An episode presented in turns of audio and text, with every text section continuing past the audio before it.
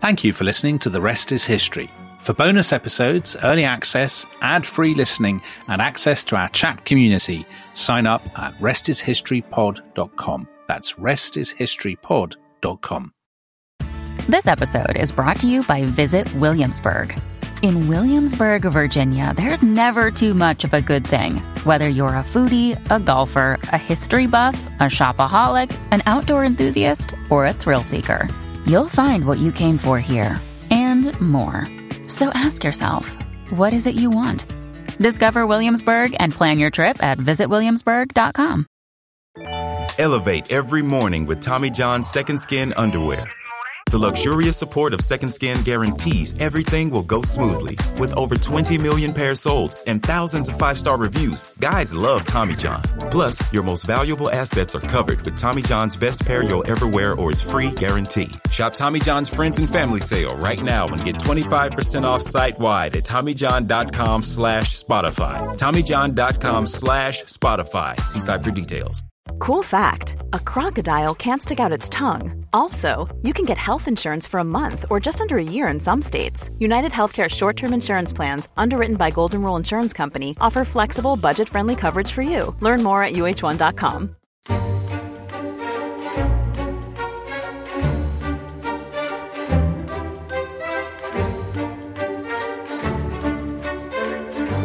On the 19th of August 1966, posters went up across Beijing declaring war on the past. We want to take to task and smash all old ideas, old culture, old customs, old habits, the poster read. Barbers, tailors, photographers, book peddlers, and others who are at the service of the bourgeois class, none of these are exceptions. We want to rebel against the old world. The next day, roving gangs of youthful enthusiasts for this message, Red Guards as they were called, began roaming across the Chinese capital, attacking anything that smacked of the old way of doing things. Old street names, barbershops, high heels, all were targeted by the Red Guards. Uh, a few days later in Shanghai, the Red Guards there started attacking flower beds, cats, Dominic, uh, in view of our forthcoming program that we have uh, on pigeons. Oh, God. I, Racing pigeons were targeted. You're absolutely incorrigible on this pigeons issue, well, Tom. pigeons keep cropping up in history and they cropped up in the Cultural Revolution, which of course is what I'm describing. And in due course, uh, ancient monuments were targeted, classical literature, paintings and temples. And this in turn was part of an even broader convulsion that affected the whole of China for years and years. And, um, and I'm quoting here from Frank Dikötter, whose um, book, The Cultural Revolution, uh, is a brilliant guide to it. And he writes that between one and a half and two million people were killed, but many more lives were ruined through endless denunciations, false confessions, struggle meetings, and persecution campaigns. And Dominic, as yeah. a um, a representative of the bourgeois, a historian, thank you, writing for the Daily Mail, how do you think oh. you would have done in the Cultural Revolution? Yeah, I think my time would have been up on day one, Tom. I mean, not least, I've just had a haircut, as you can tell. Yes. I mean, the listeners can't see this. So this business about barbers would have been very bad news for me because I was very, I'm very clearly a man who's just been to the barbers. What is it about barbers? That's the peculiar thing. Anyway, I think that Cultural Revolution is such an unbelievably colorful and fascinating topic, but it's and also awful. probably the single most, we've done I don't know how many podcasts we've done, the best part of 200 podcasts now, Tom. And I think this is the single most depressing, horrific story we've done because it, to me, as a as a Western bourgeois outsider, it seems it seems to represent the the ultimate descent into to me, it seems like mindless barbarism, but of course it isn't because there were interesting political shenanigans and ideological kind of um, maneuverings behind it all. And that's the fascinating thing that actually this is rooted in often quite cold blooded political calculation. Do you think that for, for a historian, it has a kind of particular horror simply be- past, because yeah. of the attack on the past. And I, I, a question that I would love to put to um, probably the greatest contemporary historian of China that we have here in Britain, Rana Mitter, who is professor of the history and politics of modern China at Oxford, uh, author of um, A Bitter Revolution, China's Struggle with the Modern World, but uh, more recently, two brilliant books on um, China and the Second World War, one detailing the war with Japan, one um, on China's relationship to the Second World War. Also presented for Free Thinking on Radio 3, and also very much a rival podcast now. So we're very pleased to get him on ours. Uh, Rana, thanks so much for joining us. And could I just, I, I mean, just put to you that question as a historian of China, do you find the spectacle of destruction that the Cultural Revolution unleashed against the kind of the monuments and the records and the traditions of China, do you find it upsetting? Tom, thanks so much for a great question. I have to say, before I even answer that question, I must uh, also express my delight at being on a legendary podcast, which I've had recommended, not least by a diplomat from a major Anglophone country who you know, took me by the arm when I was having a drink with him in London and saying, you have to listen to Tom and Dom's podcast. You know, that is the, the one that we're all listening to as well. So great to actually be, be on.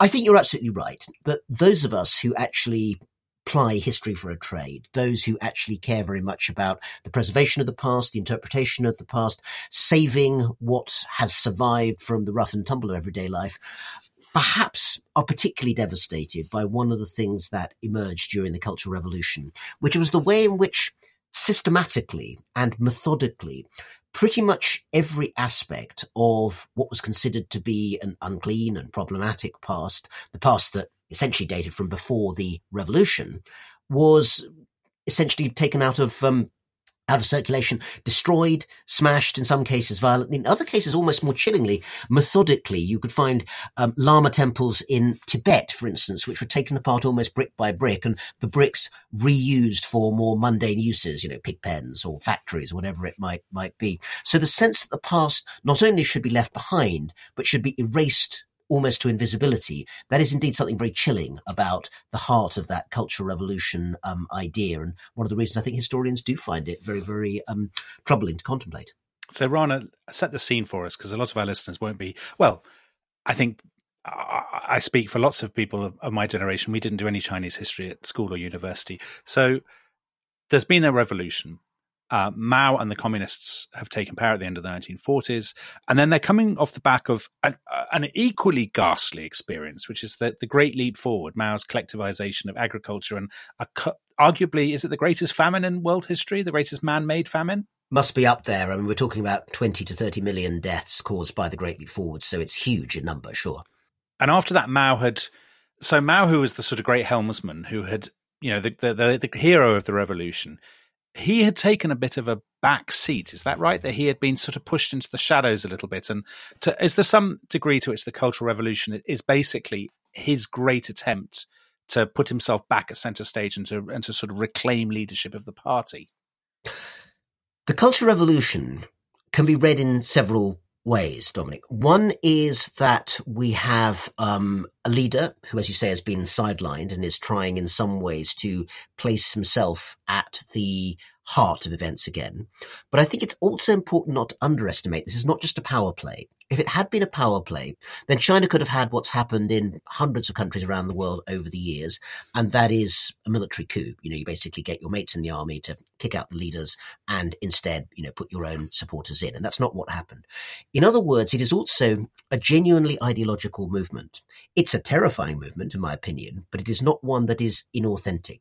So let me just say a word or two about how China got to where it was in the summer of 1966 when the, the Cultural Revolution broke out essentially, the turmoil of the early 20th century, uh, the invasion by various foreign countries of parts of China's territory, uh, the placing of China under essentially a sort of economic um, uh, sort of semi-colonialism. China was never a full colony, unlike India, but there were various aspects of its own policy, particularly tariff reform, that it was not allowed to carry out um, autonomously. So that led to a lot of resentment. You then get the invasion by Japan during World War II, which creates huge turmoil, refugee flight, death and destruction, and then a civil war between the rulers of China in the early 20th century, the nationalists under Chiang Kai-shek, and uh, the communists who come to be ruled by or um, ruled over by Mao Zedong, the man who become known as Chairman Mao.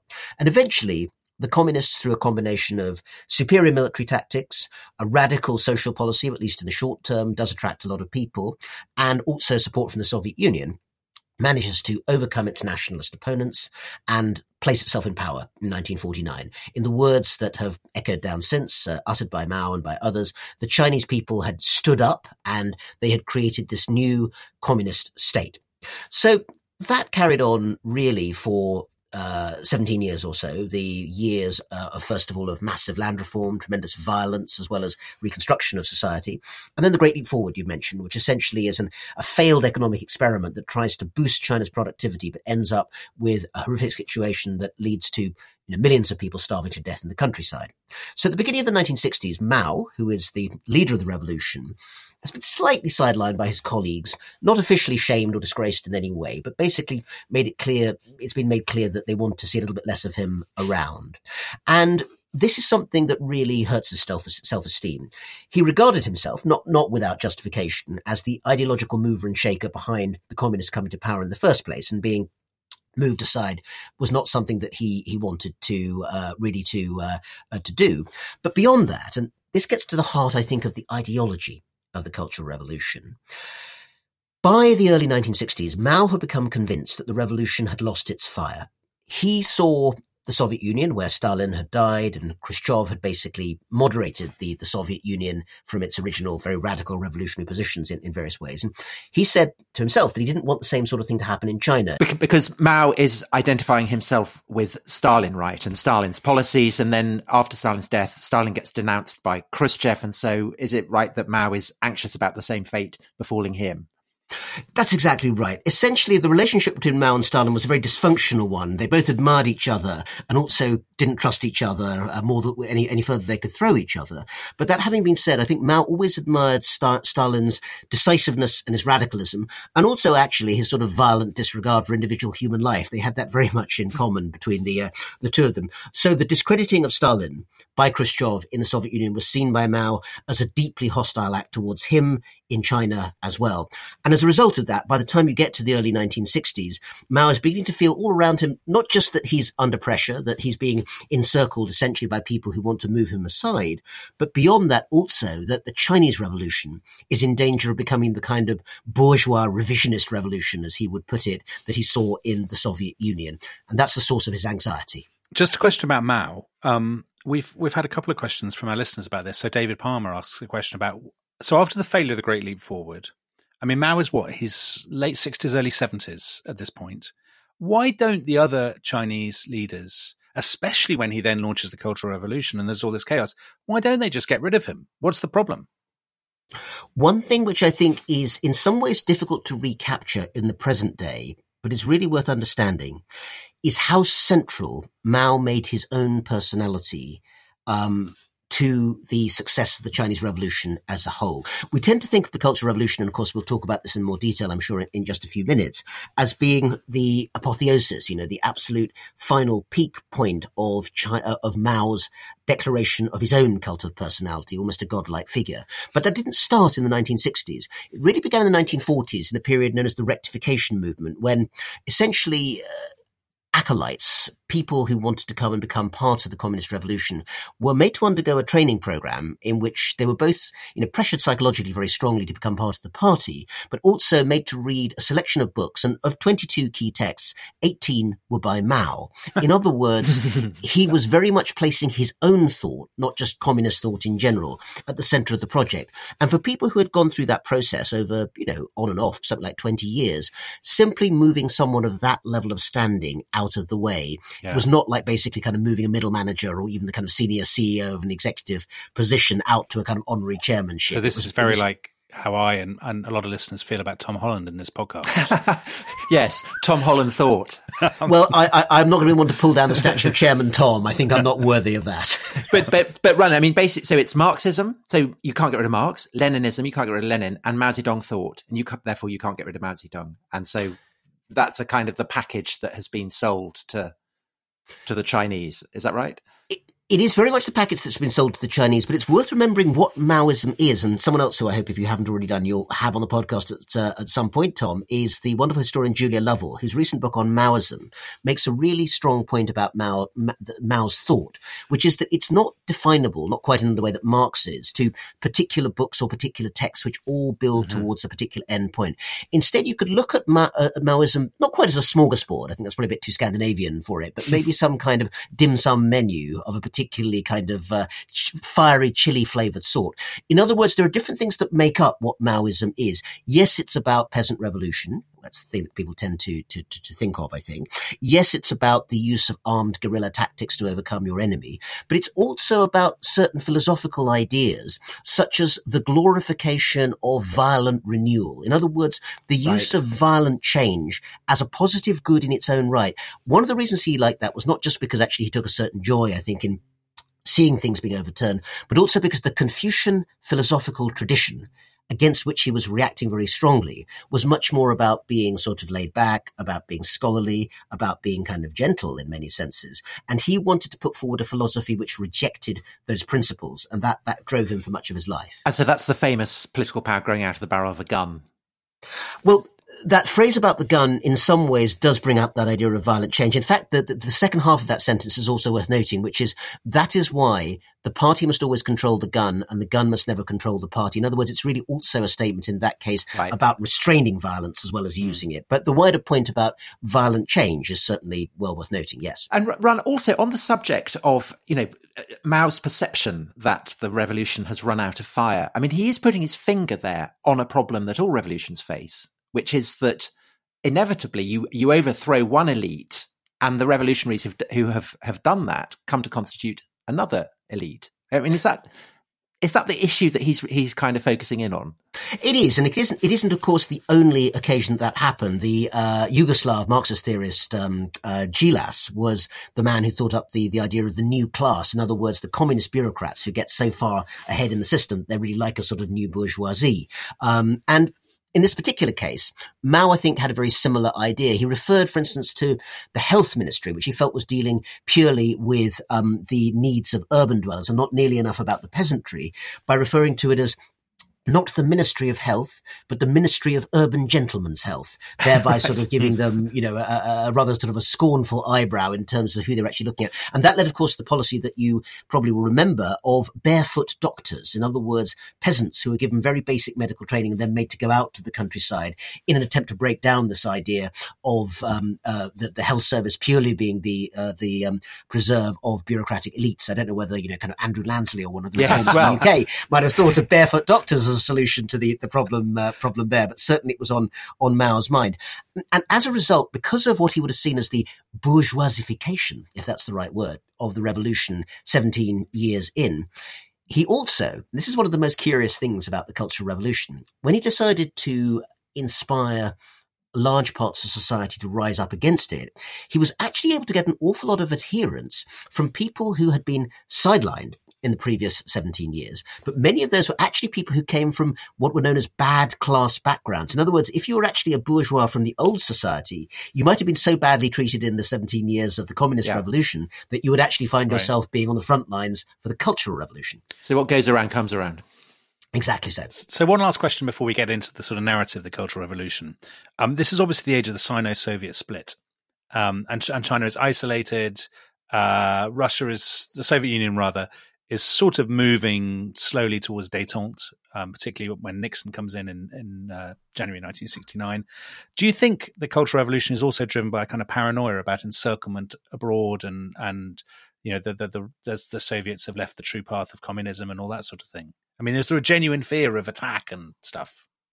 The Cultural Revolution is one of the single most xenophobic periods of Chinese history. Uh, it's a period when almost any association with foreignness, whether it's knowing a foreign language or wearing clothes that are perceived to be foreign, and foreign could be Soviet, as you pointed out, uh, Dominic, as well as um, uh, as well as American in the, in that case, because of course the Sino-Soviet split meant that there was a Russian diplomatic presence or a Soviet diplomatic presence in Beijing, but it was very very coldly uh, handled, and in that case it was certainly um, very, very much part of the atmosphere that any involvement with foreigners was politically dangerous. And as a result, the fear of foreigners and what they might be at least in theory, going to do to China became part of the political language of the time as well. So the idea that, you know, certainly the American backed world was hostile and just waiting to destroy communism if they were allowed into into China was a large part of it. But actually, by that stage, by the mid 60s, the fear that it was the Soviet Union that was in fact going to attack China had become a really overwhelming fear in the minds of at least some of the of the leadership. And that, of course, eventually, as we'll probably touch upon, leads to a, rapprochement with America halfway through the Cultural Revolution. But that certainly wasn't obvious before it had even begun. So, Rana, the the actual events in the Cultural Revolution, it, it's signaled in a kind of strange way by Mao going for a swim in the Yangtze. So what what is going on there? So this is what well Mao himself actually through much of his life used physical exercise as a means of sending a political signal. And this was partly because of the many influences on him, Marxism, Chinese traditional philosophy, the kind of um, sort of what you might call fanfic novels of the time, you know, the, the Outlaws of the Marsh, you know, these classic Chinese novels of daring do. He read all of those, loved all of those. But one particular influence, which actually was a very big factor in East Asian philosophy in general, in the early 20th century was social Darwinism.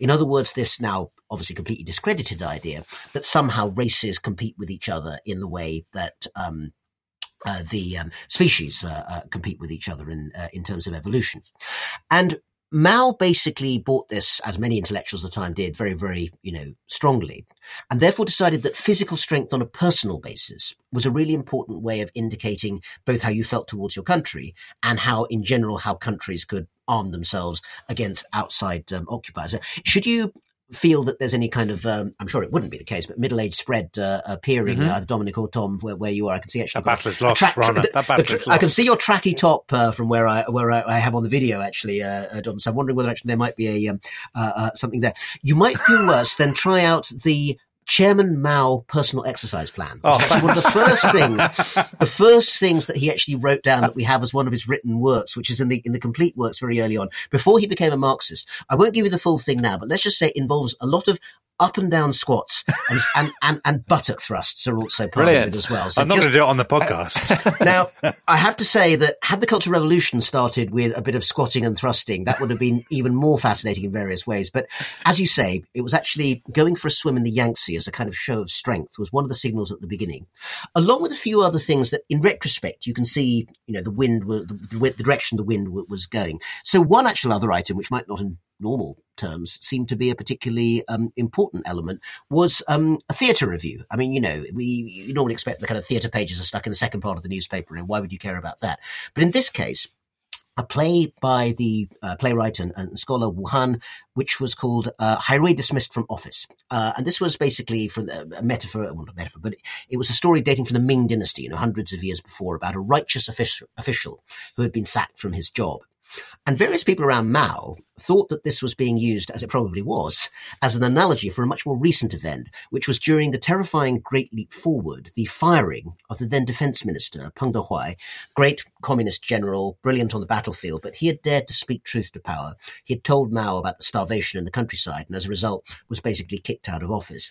So this play, its performance, uh, was basically seen as a dig at Mao, and an official review appeared of this play, which was pretty much attributed to Mao and his faction saying, "How dare you know some counter-revolutionary make this case for a." Um, an official who has been rightly dismissed from from his uh, his post. So we could see that this sense of deep resentment was beginning to emerge in the areas where Mao had some control over the media and the propaganda um, uh, machinery in, in China. So how how do you go from a guy having a swim and a theatre review to loads of people rushing around um, closing down barbershops and pulling up flower beds?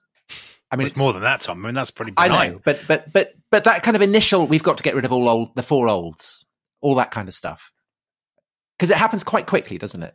It does happen quickly. So the very first thing I think to be aware of, as far as we can tell, is that when Mao started the Cultural Revolution, he didn't know he was starting the Cultural Revolution. By which I mean, right. he didn't know he was about to launch what turned out to be ten years of extraordinary turmoil, political violence, destruction of lives and property and, you know, heritage and, all of these things. Originally, it was meant to be a summer project for some students. I mean, personally, I'd rather just send them off to kind of, you know, Duke of Edinburgh camp or whatever, he had different, different ideas. In other words, the sentiment that we talked about before, the idea that, look, the revolution is losing its fire and it's the young people who need to renew it. And, you know, we're talking about the 1960s here. I mean, 1968 in Paris, just a couple of years later, saw a very different manifestation of a similar sort of sentiment that somehow the youth were the most radical part of society and they had to rise up against their elders to make society better. The difference in the case of China, apart from the fact it's happening a couple of years earlier, is that it's the chairman of the Chinese Communist Party who's actually essentially um, shaking the uh, uh, shaking the situation up from the uh, from the bottom.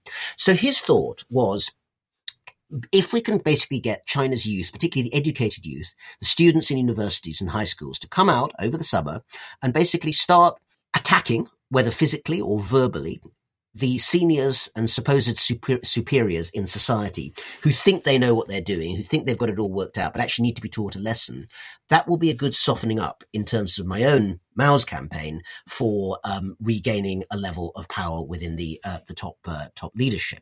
And the idea was that the, the, students would do this over the summer, and then they go back to school in the um, autumn uh, period. So it would be something that basically lasted a few weeks, maybe even a few uh, a few months. And nobody, I think, was as surprised as Mao himself when the whole thing turned out to have this huge raging fire behind it that took it to a level beyond what I think even he himself would have uh, have expected. So it started small, but then became large very well, quickly. that that then raises a really interesting question because, like so many re- revolutions or so many movements, there is always this. I mean, it's such a sort of A level question, I suppose.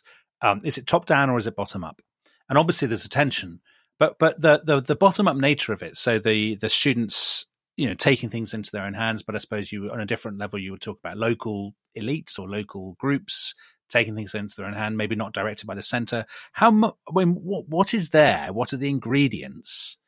You know, what is it in in in 18 year olds minds or experiences that drives them into this you know i hate to sound like um, writing a, a, column in a mid-market newspaper but this orgy of violence? I mean where does that come from? It's not just because they're told to right Surely not talk about Britain's biggest selling newspaper. Uh, uh, so you just a chance full to get of, sales for it. I think uh, the words the words are most beloved newspaper. Rana, full yes. of much loved columnists, Dominic. absolutely. Just remember the phrase "enemies of the people." Was that Cultural Revolution or a mid market? No, anyway, we won't go. We won't go down there. Rana, we won't go down there. You'll be kicked off the podcast if you don't behave.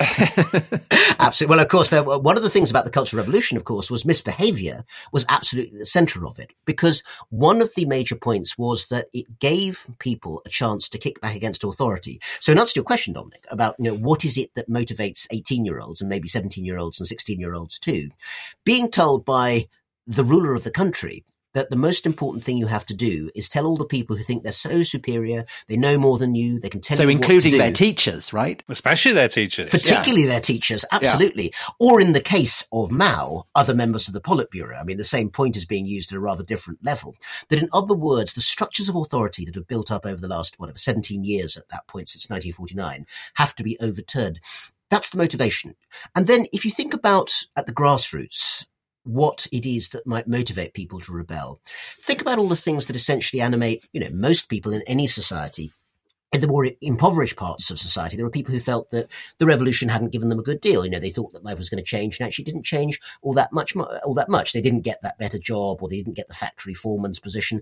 Lots of reasons to be resentful against the next level of the elite above you in that particular, uh, particular case. Beyond that, you also have the very long lasting existing fissures in society. Let me, let me give you one example.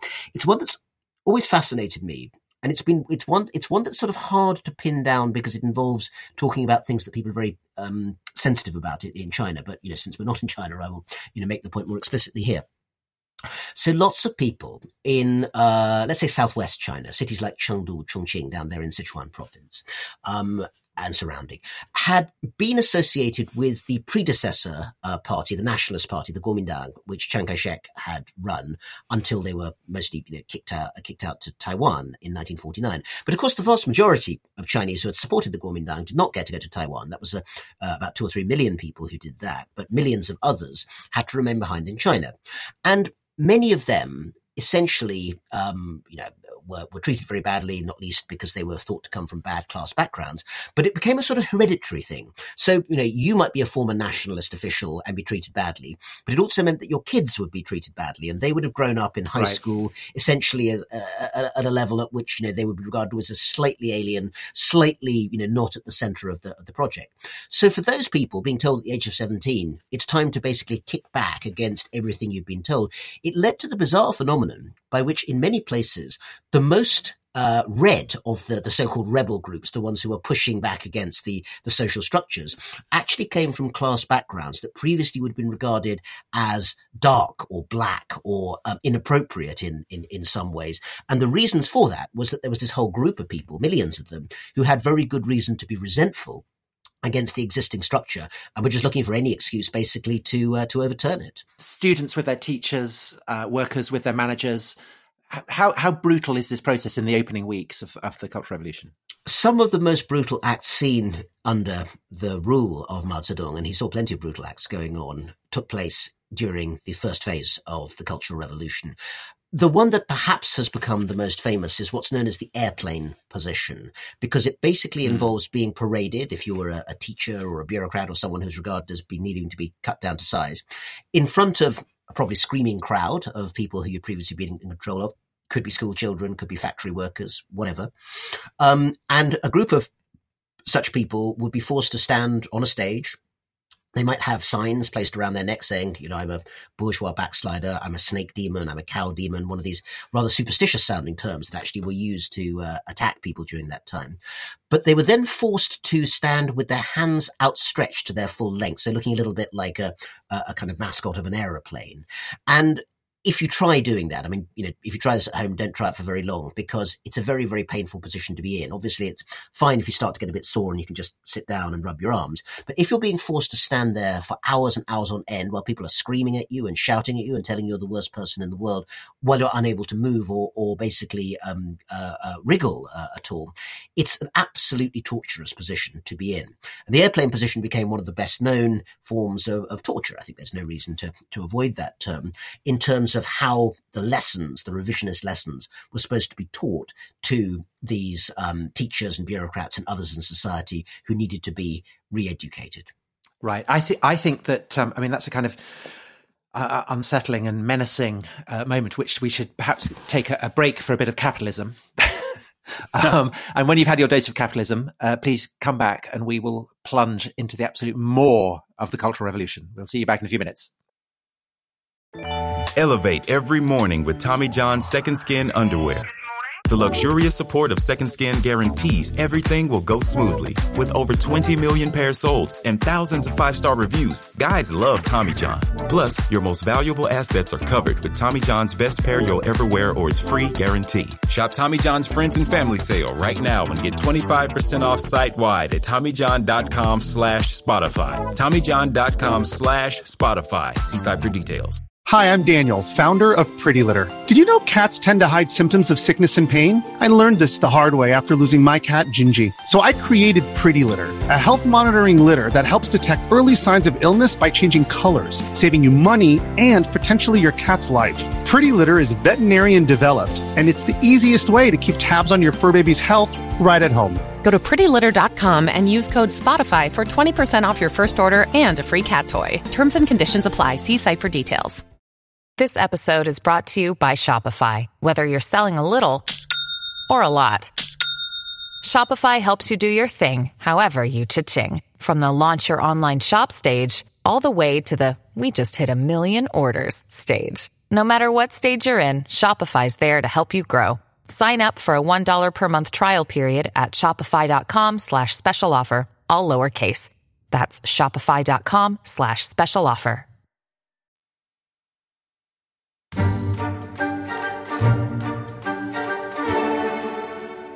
What stinks is not so much the excrement as your own ideology.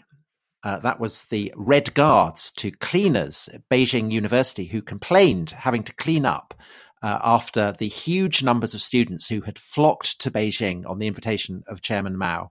Uh, and the sheer volume of uh, excrement deposited into the university toilets had made them all seize up. Um, and Rana, you you talked earlier. You, can, you you you made allusion to the Duke of Edinburgh scheme. Um, An obvious connection there, Tom. Clearly, yeah. Well, well th- th- there is a slight sense in which, for students, this is all. I mean, huge fun because he, in the early weeks of, of the Cultural Revolution, Mao basically issues an invitation, doesn't he, to students from across China to come to Beijing, and he's astounded by how many turn up. About a million people, is it, Rana? Is that an exaggeration? Well, no, it's more. Than, no, it's, it's it's more than that over time. It's a million who can fit at its height into Tiananmen Square in the center of Beijing, managing to get, you know get them in at the corners and the side streets and so forth uh, as well. But no, it's an absolutely astonishing phenomenon. By the way, that that that that notice about needing to clean up the the, the excrement, I guess if uh, if it were turned into a Western band, it would be called Rage Against the Latrine. oh, very good, very good, very good. Just thought I had to get that one in. Yes, There's a, there's a chapter title waiting to be written. I have, I have to say, Chairman Mao dearly loved a uh, a poo joke. He was very very keen on on fecal humour and uh, uh, used it extensively. Just just also throwing that in there. There's a phenomenon called Chuanlian. It literally just means exchange. But for people who are now in China in let's say their 60s, 70s, 80s, in other words, people who were teenagers or relatively, you know, young men and women during the Cultural Revolution. This phenomenon, Chuanlian exchange, is probably the thing that they remember most strongly if they weren't persecuted. Because it was basically the first chance that many of these young people had to essentially not, not exactly see the world, but to see China and to talk to each other. Train travel was made free for them throughout China during the period of the Cultural Revolution. It was like basically the world's most ideological interrail pass. Now I'm, yes. showing, I'm, I'm, showing my age by talking about interrail because, as uh, uh, someone pointed out to me the other day, these days young people fly, assuming they're actually allowed to, uh, to, to, travel anywhere. But essentially, you know, China's youth were given this free pass to get on trains, uh, and probably leave the toilets pretty horrific as well if uh, it came came came to that, and just basically hang out with each other. You know, they would eat and drink, they would meet people from all over the country. It was an astonishing experience. It was a chance for them to basically learn about who they were, who their revolutionary counterparts were, and then, of course, as a culmination, go up to Beijing, where they would essentially worship at the near godlike altar of Chairman Mao. Mao Zedong. And so these gatherings in hundreds of thousands of millions that you're, you're talking about, Dominic, um, absolutely. On a regular basis, if you were really lucky, you would get into one of those mass rallies with Mao, perhaps this sort of very distant figure right at the end. You could see sort of waving, wearing, of course, a green Red Guard uniform in um, uh, sympathy with the green drab uniforms that all of these young um, Red Guards were supposed to, to wear. And bearing in mind this term, Red Guard, Hongwei Bing, was the one that was generically used for all the sort of young people who became Chairman Mao's, you know, almost personal Red Guard. But the idea was also that it was a militarization of society. In other words, you had to think of yourself not as a student, not as a scholar, not as a shop worker, uh, but as a soldier. And these young troops coming and gathering in the, you know, the square at the heart of Beijing, they were transformed. It was a religious experience. There's no other way to describe it. There's one amazing case recorded of a young man who, you know, goes to one of these rallies. He's so moved that he writes in his, his notebook, Today I saw Chairman Mao for the first time. I have changed my life to make today my birthday. You know, in other words, that is a story wow. of rebirth in yeah. an almost Christian sort of way, except obviously this, this, theology is not Christian. Just on the the worshipping, I mean, I know I'm jumping ahead by a couple of years, but I just wanted to read an extraordinary thing. So, so Mao was given 40 mangoes, wasn't he, in 1968 by the Pakistani foreign minister, and one of the mangoes was sent to the Beijing textile factory. Uh, and I'm just reading. Workers read out quotations from Mao and celebrated the gift. Altars were erected to display the fruit prominently. When the mango peel began to rot after a few days, the fruit was peeled and bo- boiled in a pot of water. Workers then filed by, and each was given a spoonful of mango water. And I could read much more about this mango business, creation of replicas of mangoes sent to factories around the country, and so on. I mean, that's clearly a religious relic. And I'm just wondering Tom will love this question, so I thought I'd ask it instead of him to stop him talking. Um, so, Rana, how much is there a kind of religious impulse behind this? Because, of course, the smashing of um, relics of the of the depraved, sinful old world, the erection of new gods, all of that. I mean, that feels very, you know, not just Protestant Reformation, but Akhenaten. It feels like something that is deeply rooted in human history. Look, Dominic, that's absolutely right. It's absolutely right. It is very, very religious in the way in which it manifests itself. And actually, um, one of the ways in which it's been very productive is for anthropologists um, who, of course, study religion, amongst other things. And that analysis of Mao's traveling mangoes, as he puts it, is written brilliantly by the anthropologist Adam Chau, who I'd highly recommend if uh, people want to read more about that particularly bizarre phenomenon of the holy mangoes of Mao and how they how they moved around China. But it's worth thinking for a second what kind of religion we're talking about here, because of course the religion of China, to quote Max Weber for a moment there, the, the, sociologist, is a very syncretic thing. And many different aspects of that Chinese religious tradition come into this sort of Mao worship that we see in the Cultural Revolution. So first of all, there is a Christian element because of course Christian missionaries had been a very central presence to China ever since the mid 19th century. And of course, a much earlier revolution, the Taiping revolution of the late 19th century, was based on, you know, essentially the delusions of a man who thought he was Jesus' younger brother in southern China. So that tradition of Christian millenarianism and kind of exuberant politics has a history there. But also, these traditions go back in Buddhism as well. Buddhism, of course, is a religion, can be a religion of peace and um, nirvana and introspection, but it can also be a highly millenarian sort of enterprise, which at many points, certainly in the 18th and 19th century, gave opportunities essentially for politically radical groups to rise up and use the idea that, you know, the Queen Mother of the West was coming back and it was time to you know, take up arms on, on her behalf as a means of mobilizing the wider population. And all those religious traditions sit in what is created in the Cultural Revolution. But one thing to add finally to that, because I think it's important again in understanding the nature of the Cultural Revolution.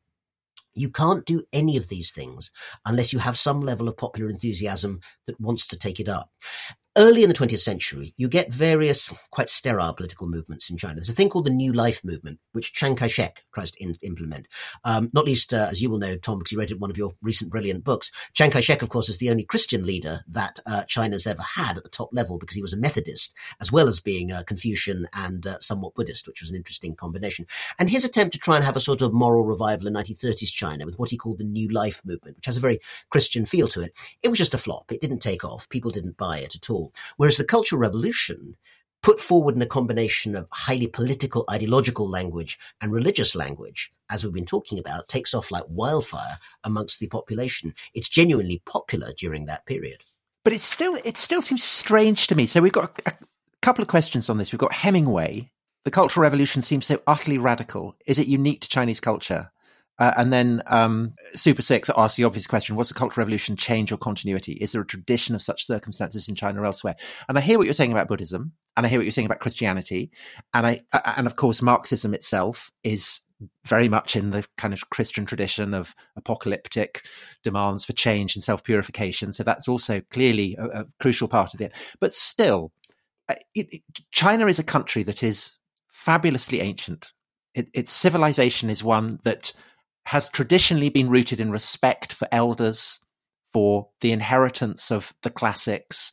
Um, I, I, don't speak Chinese, but from what I gather reading about Chinese, it's an incredibly subtle, nuanced language that in which the, the blaring of slogans is quite alien to its traditions. Speaking as someone very ignorant of Chinese culture, but it does seem odd that China, of all the civilizations, should have produced this incredibly iconoclastic movement. Let me say two things off the back of that, Tom. Um, the first is about the uniqueness or otherwise of the Cultural Revolution as a political phenomenon. And I think there is an argument. This should be said very, very carefully because, you know, as historians, we all know that very few things are ever done for the first time, even when they're done for the first time. but if you look at one of the great books on this subject, which is Mao's Last Revolution by uh, Roderick MacFarquhar, the late Harvard scholar, and Michael Schoenhals, who's um, based in, in Sweden, uh, you know, based on a fantastic weight of documentary experience, and pretty much on the first page, they argue that actually the Cultural Revolution is a unique phenomenon. No such phenomenon took place in any other communist society, and probably not in any other society either, because it involves the overthrow of an existing bureaucratic communist order by the leader of that party um, against itself, so to speak. I mean, it, it, it, it's, it's a very, very odd combination of circumstances. But having said that, I am going to mention a historical precedent, which I think does provide some of the reasons that China, as opposed to any other country, as you rightly pointed out, should have this turn against its own past. And that comes from a phenomenon that actually Mao was very aware of because it helped to make him in the early 20th century in China. That was the May 4th movement, named after a student demonstration that took place just outside, um, actually just outside the Forbidden City in the center of Beijing, where Tiananmen Square now is, on 4th of May 1919. Um, now, I won't go into huge detail about this. I've written about it elsewhere, but essentially it's a nationalist student demonstration that protests against China's weakness in the world at that point when it's being exploited by, as they put it, imperialists from outside and warlords from inside, and instead advocated that, as they put it, Mr. Science and Mr. Democracy needed to come to China and basically transform it. And in that movement, in the May 4th movement and the associated new culture movement, you have a phenomenon in which a lot of China's young intellectuals, including Mao, who's very young at that time, look at their own past. They look at the philosophy of Confucianism. They look at the religious traditions of China. They look at what's come from China's past and say, what has this given us? We're sitting here in the early 20th century and we see, that you know, the British are selling opium all over the place. They, you know, foreigners are running riot in our country. The entire country, we came, you know, we overthrew the last emperor. We became a republic in 1912. And yet the entire country is riven by internal civil warfare. So why on earth should this Chinese tradition have anything to teach us? And as a result, and in contrast with other Asian nationalist societies at that time, such as you know the actions of Nehru and Gandhi in India or uh, the uh, Meiji Restoration in Japan. China's intellectuals, in many cases, take the very radical path of deciding they're going to reject almost everything about their Confucian philosophical past. The, the, great early 20th century writer Lu Xun um, basically um, wrote short stories accusing Confucianism of being the same as cannibalism. Has really, really strong indictment. Now, all of this movement, the May 4th movement, and all of this anti-traditional, anti-Confucian thought would have been running around in the mind of Mao, who was fiercely, fiercely opposed to that tradition. And when you get to the Cultural Revolution, 50 years later, at a time when Mao is in complete control of the country, having that sense that maybe the problem was not that the May 4th movement had rejected tradition, but it hadn't gone quite far right. enough in removing every single aspect of it, might have felt like the unfinished business of 50 years previously when he was a young radical man in Hunan province. So essentially, it's the very antiquity of Chinese civilization that generates the kind of explosive reaction against it in the minds of those who wanted to tear it down, it. the yeah. answer is is yes. If you think about again going back to, to Mao's early writings, when he's not writing about sort of personal exercise plans and, and, and the need for, for, for, for, buttock thrusts, he also wrote a series of essays, very, very kind of fiercely argued and felt, about a young woman called Miss Zhao, who basically took her own life because she was being forced into a marriage she didn't want to, to accept. And Mao used this metaphor of, you know, the, uh, the Chinese society at the time, the Confucian society, being a sort of iron cage which was impossible to um, break out of. Lu Xun, the writer I mentioned, used a similar sort of metaphor, the iron house. But the idea was the same. In other words, that the forces of tradition, the forces of the past that were binding China were so strong, I mean, iron as that metaphor, that you had to do something radical. You had to break them. You had to melt them. You had to smash them. They weren't going to simply give way because you sort of gently wiggled your way out. And that mindset, I think, explains a lot of the anger and, you know, radical rejection that you see in what ultimately becomes the Cultural Revolution. Rana, you mentioned, you used the word, I don't know whether you used it deliberately, but you used the word cannibalism earlier on. And I wanted to give some, so, you know, we've talked a lot about the ideas behind it, but the, the sheer violence. Um, now I know we're we're sort of conflating many years into into a into a single thing, probably wrongly. But you know, you have a place like I think is it is it Guangxi, uh, where there are there is there, uh, what to my mind seems a colossal amount of ritual cannibalism as part of the Cultural Revolution, people eating the hearts, the livers, the genitals of those who have been disgraced as identified as class enemies and, and all that sort of thing. I mean, this is a long way from Beijing. It's, and it's hierarchical, isn't it? That the top revolutionaries kind of get the uh, the heart and the liver, yeah. and the, the workers just get to peck on bits of leg. and and this is a long way from Beijing. It's in the it's hundreds of miles away in the far south of China. So uh, that seems to be kind of bottom up, um, as it were. Uh, what's going on there? What explains the sheer? Okay, so I can understand. You know, students like the fact that they can go to Beijing, they can do train travel, they can have a go at their teachers. That all makes complete psychological sense. But the sheer ferocity of the violence, uh, what explains that? So let's take the cannibalism example first. Uh, Guangxi province, uh, as you say, know, the sort of far southwest of, uh, of China. Much of the evidence that you're talking about comes from, I think, a book called Scarlet Memorial by uh, the pseudonymously named uh, Zheng Yi, a Chinese uh, researcher who I think didn't, for good reasons, want to give his, his name. And I think there's no reason to think that at least some portion of what's written there is not accurate. Uh, there are certainly cases that have been recorded there and at other times of people in, engaging in extreme behavior. It's worth noting that cannibalism as an idea, as a trope, is something that sits very, very, you know, uh, deeply in Chinese culture. Whenever you read accounts, you know, way back into dynastic history, the Ming dynasty, and you know, um, even before that Song dynasty, of when things had gone horribly wrong, when chaos had come to China, the idea that people have been forced to eat each other or had chosen to eat each other recurs over and over again um, as an image of humanity finally finding itself at its ultimate extreme. How many of those are meant to be literal is not always clear. It doesn't mean that they're not, but it does also mean that one has to sort mm. of understand okay. that it's sort of a literary trope so, as well.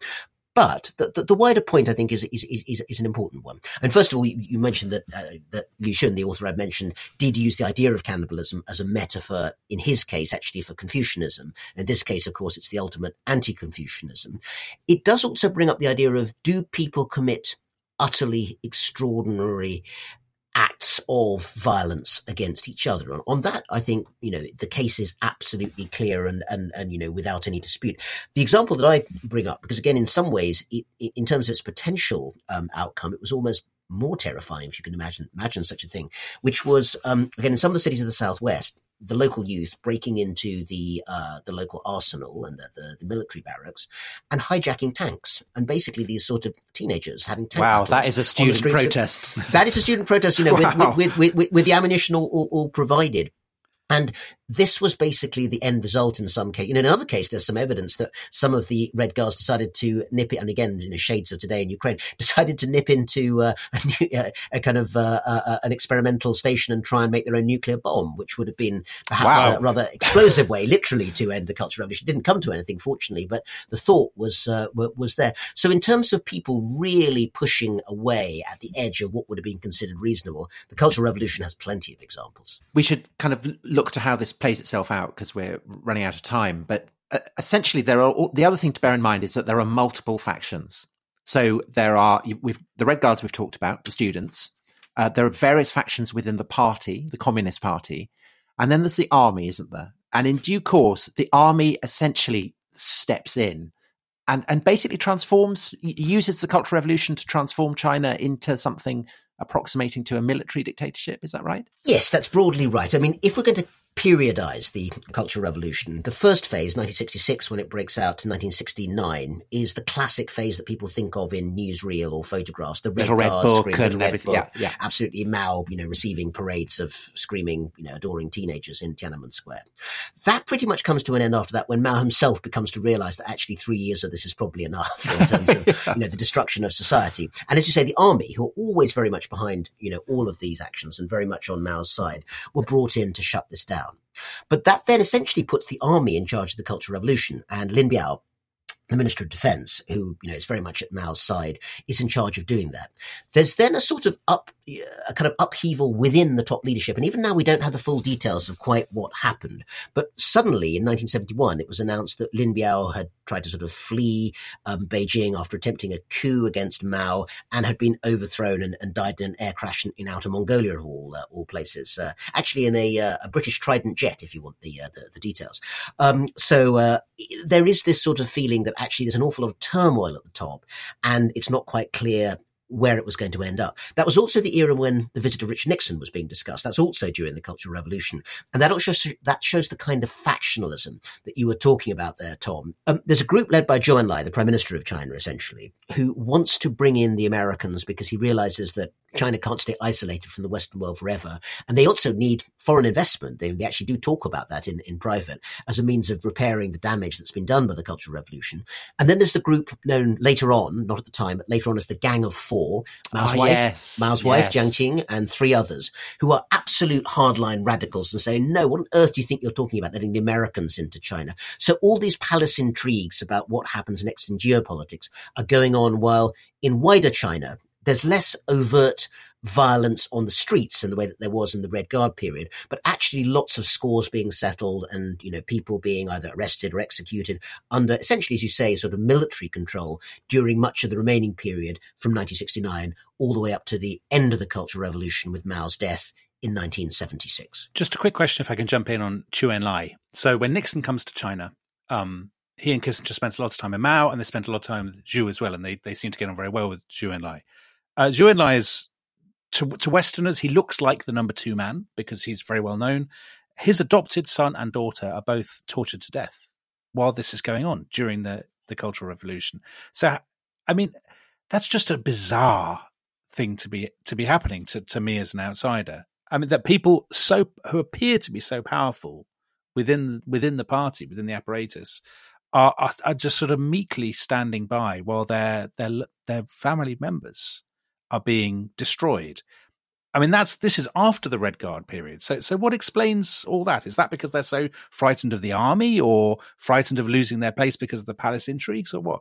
And one other example there, Dominic, um, Deng Xiaoping, who goes on to become the paramount leader of China during the uh, reform period from 1978 onwards, uh, his son, Deng Pufang, was chucked out a window by Red Guards, and he has remained uh, in a wheelchair for the rest of his uh, his life. And, you know, that's Deng Xiaoping, who eventually would become the overall ruler of China. It's still hard, even when you talk to people, and there are still plenty of them alive, although they're often quite reluctant to, to talk in detail, either because as victims they still feel very traumatized, or because as perpetrators, and there are plenty of those people too, they really don't want to talk about what they were doing 50 years ago. So it's difficult to get into what you might call the emotional landscape of how people felt and what they thought they were doing. But in answer to the question of why such senior, well connected people might essentially sit back and, and do so little, I think there are two factors which almost rub against each other. One was the unpredictability of the time. You did not know when you might suddenly shift from being someone who was ranked at the top level in the Politburo to being like Liu Shaoqi, the president of the People's Republic of China, um, who was basically, you know, kidnapped, taken off, and left to die of um, neglect of his medical condition in a in a windowless basement in the city of Kaifeng in central China. And that was the president of the People's Republic of China. Uh, you can imagine it would have been like for some kind of mid-level bureaucrat in a in a, in a city. Beyond that, though, I just remind you of what I what I was saying earlier of understanding quite how pervasive the legend, the myth, the cult, whatever you want to call it, of Mao was. Again, you know, the sociologist Max Weber we've spoken about before, he talked about charisma as a quality. And charisma, in the proper sense, the ability to create this sort of wider sense of motivational power, coercive power, Mao had it in spades. You know, none of the other leaders of that sort had it in mm. quite that way. Liu Shaoqi certainly didn't. He was a grey bureaucrat. Even figures like Deng Xiaoping didn't really have it in quite that sort of a way. But Mao was able to create a sort of transformative narrative with himself at the center, which beguiled even his closest followers. And those people, even like Zhou Enlai, who suffered so badly, found themselves, it seems, unable to resist. But Rana, when when Mao dies, you talked about the Gang of Four, and they get brought to trial and they get convicted. And the most prominent member of the Gang of Four is uh, Jiang Qing, uh, Madame Mao, a former actress, a kind of homicidal Evita. And she, she's a, she's a very bad person. I think. She's a very bad person. I, I would point out the Peron regime was responsible for quite a few deaths as well, but not quite that many. Not perhaps. quite that many. Um, the the downfall of Madame Mao is that seen as a kind of signal that Mao's magic has, has kind of been dispelled, and is one of the long term effects of the Cultural Revolution actually to kind of make Maoism defunct as a philosophy within contemporary China. Yeah, because we had a just to jump in on that. I think we had a few questions about that whether the whether the Cultural Revolution actually paved, in a weird way, paved the way for Deng Xiaoping's reforms, for the openness, for the capitalism, all of that kind of stuff. That whether those things might not have happened had the the Cultural Revolution, as Tom says, almost slightly delegitimized radicalism. I think the best way to describe the treatment of Mao after his death and after the end of the Cultural Revolution, which came to an end very quickly when his successor, Hua Guofeng, basically had the, the Gang of Four arrested in, in, in 1976. The best way to talk about it might be the sterilization of Maoism. I'll explain what I, Right. I mean by that. When Madame Mao, when Jiang Qing was put on trial, she tried to blame it all on her late husband, saying, I was just Mao's little barking dog. Why are you blaming me? And that's actually a perfectly legitimate thing to say in a sense. Had he not permitted the Gang of Four to do what they were going to do, then they wouldn't have been allowed to do it. But that, of course, wasn't what the post Mao party wanted to hear. They did come up with a resolution through the party that grudgingly admitted blame and put some of the blame on Mao. But in the end, his charismatic quality as a leader was something they wanted to preserve. And therefore, they wanted to try and create a version of the Cultural Revolution, which is still essentially the official version, in which it was condemned as a terrible deviation and error and crime. They don't cover that over, but essentially argue that Mao himself was not ultimately to blame and that it can be blamed on these figures such as the uh, the Gang of Four. And a certain amount of limited pathways were given to enable people to try and get their feelings out. One example that sort of blossomed from about 1977 to the early 80s was a um, a genre called scar literature, Shanghen Wenxue, in which um, some, you know, frankly in literary terms not very very good, but certainly in emotional terms very powerful short stories about people's suffering under the Cultural Revolution were permitted for official publication and discussion and became part of a sort of healing of wounds, at least relatively speaking, during that period. But even during that time, the you know the live rail of the conversation was blaming Mao centrally and personally for what went on. Instead, finding figures like the Gang of Four as a sort of group of scapegoats who say, "Well, it was all them." Somehow, the rest of society got led astray. Became the default mechanism, and since as you said, China moved on pretty quickly towards, uh, you know, much more kind of um, market-oriented economy. After a while, people really didn't want to spend too much time thinking about the horrors of that period anyway. Rana, one last question on Xi Jinping, who, of course, the paramount leader of China today. He, I mean, he got, got caught up quite unpleasantly in the Cultural Revolution, didn't he? And I wonder, could you just say what happened to him and what you think the long term impact of that might be on his character and therefore perhaps on contemporary China. Absolutely. It's become quite well known as part of the personal narrative of Xi Jinping that he spent time in Shaanxi province in sort of northwest China, very traditional communist heartland, actually, it must be, must be said, um, during his teenage years because his father, Xi Zhongxun, who was, you know, one of the major, uh, military figures in uh, Mao's China, fell out of political uh, favor. And I think two things have come from that. One that is pretty negative, I think, and one that might be considered more positive. The negative is this. You, if you want to characterize Xi Jinping's politics, I think they are highly ideological, and he is reinventing Chinese politics for what he can, perceives as a global role. But it's also driven above anything else by a desperate fear of disorder and chaos.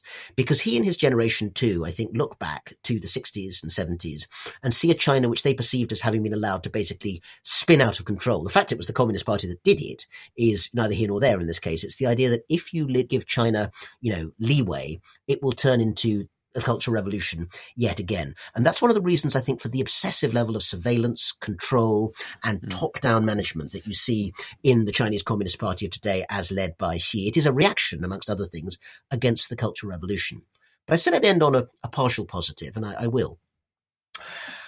You can argue strongly that on everything from you know repression of Uyghurs in Xinjiang to the crackdown on Hong Kong, a great deal of Xi Jinping's politics have been about the suppression of civil liberties. I think that's not really in, in doubt. But you can also argue that there is one strand that is authentic, which is a continuing obsession also with economic inequality and poverty.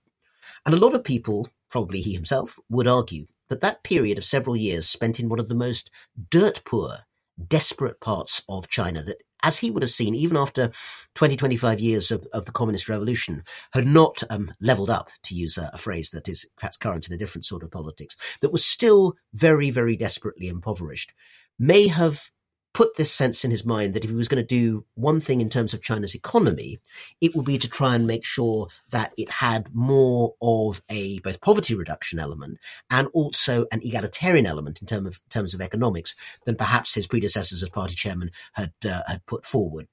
And those things, I think, can both, in a sort of in a fairly direct way, be attributed to his personal experience during those years of the Cultural Revolution. Fascinating. Thank you so yeah. much, Rana. I mean, it's an amazing topic. And I know some of our listeners will say, oh my God, there's so much more you could have talked about. I mean, we could, of course, but that's an absolutely wonderful overview. Tom, do you not agree? I mean, I learned yeah, a huge amount, fa- and yeah. you didn't get to talk about Christianity, which gave me a lot of satisfaction. no, but Rana um, did. Yeah, so, but Rana uh, did. But Rana so did that it. gave me a lot of. But Rana did it with so much. He did it. He did it. he did it so much more succinctly than I'm used to on this podcast. Tom. Yes, yes, yes. Okay, well, Rana, can't thank you enough. That was absolutely brilliant. Um, and uh, I, I hope you know we can persuade you to come back to oh, talk definitely. about um, other aspects of China because there's so much to discuss. Dominic and Tom, it's been a pleasure to to, to worship at the altar of cult of personality at the, the, the, pod, the podcast with the, with the mostest, and I very much hope this is just a conversation laid down for now and to be picked up on a future occasion. That would be a great pleasure. Definitely, if you're going to talk like that, you can definitely come back. Um, thanks so much, right. Bye bye, and thanks everyone for listening. Bye bye. Bye bye.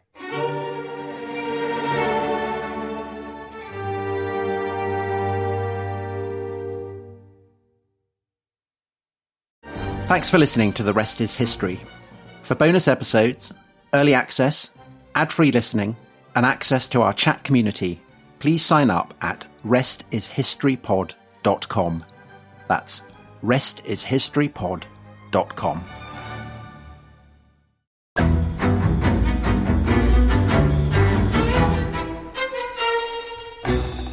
I'm Anthony Scaramucci, former White House Director of Communications and Wall Street financier. And I'm Katty Kay, US Special Correspondent for BBC Studios. I've been covering American politics for almost three decades. Welcome to The Rest is Politics US, brought to you by Goalhanger.